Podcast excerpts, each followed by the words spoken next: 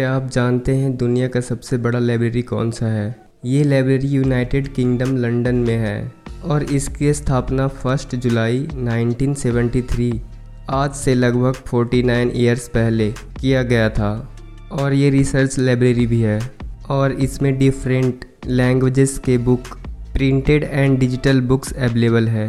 जैसे books journals newspapers magazines sound and music recordings patents databases maps stamps prints drawings and manuscripts इस library में लगभग 2000 staffs हैं। इस लाइब्रेरी के डायरेक्टर रॉली कीटिंग हैं और इस लाइब्रेरी का नाम ब्रिटिश लाइब्रेरी है, जो पूरी दुनिया का सबसे बड़ा लाइब्रेरी है।